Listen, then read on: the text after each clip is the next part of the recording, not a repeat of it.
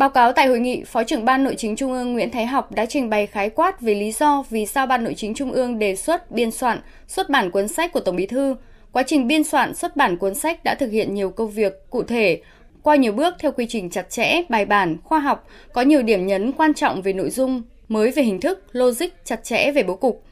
Cuốn sách tập hợp những bài phát biểu, bài nói chuyện và những chỉ đạo của Tổng Bí thư được đúc kết lại, thể hiện rõ ý chí, nguyện vọng, đường lối, tư tưởng xuyên suốt, nhất quán về phòng chống tham nhũng tiêu cực mà Đảng ta đã, đang và sẽ triển khai trong thời gian tới. Toàn bộ nội dung cuốn sách được kết cấu làm 3 phần với hơn 600 trang và 111 bức ảnh, trong đó có những bức ảnh lần đầu tiên được công bố.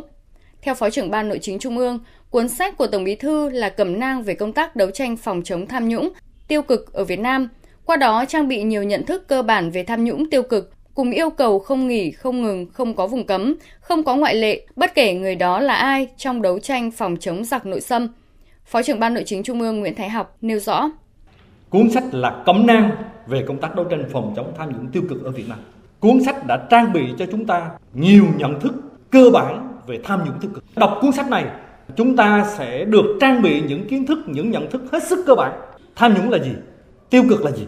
Những cái khái niệm, những cái thuật ngữ rất cơ bản. Đồng chí Tổng Bí thư lần lượt phân tích rất cụ thể. Tham nhũng tiêu cực từ đâu mà có?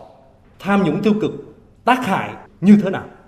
Và vì sao chúng ta phải chống tham nhũng tiêu cực? Tham nhũng là giặc ở trong lòng,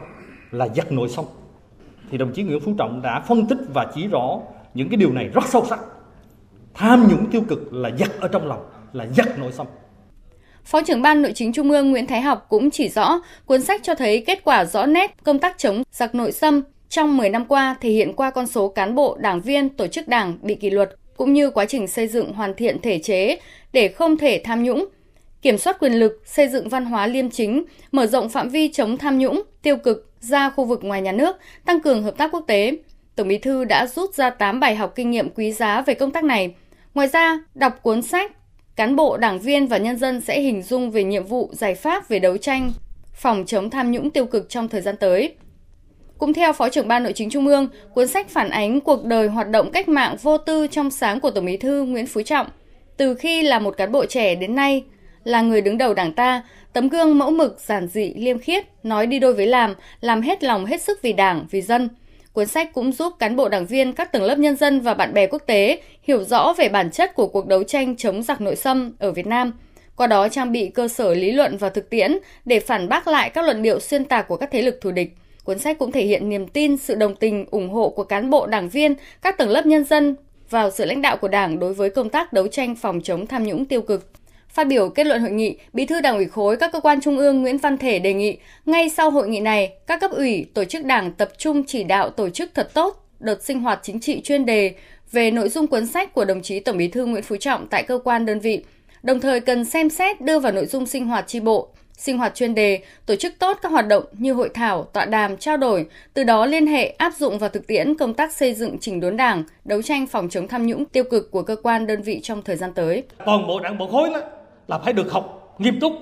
học qua cái cuốn sách của tổng bí thư đó, thì tiếp thu được cái gì để từng cán bộ đảng viên là phải thực hiện cho nó đúng. Đây là cái công cuộc không thể dừng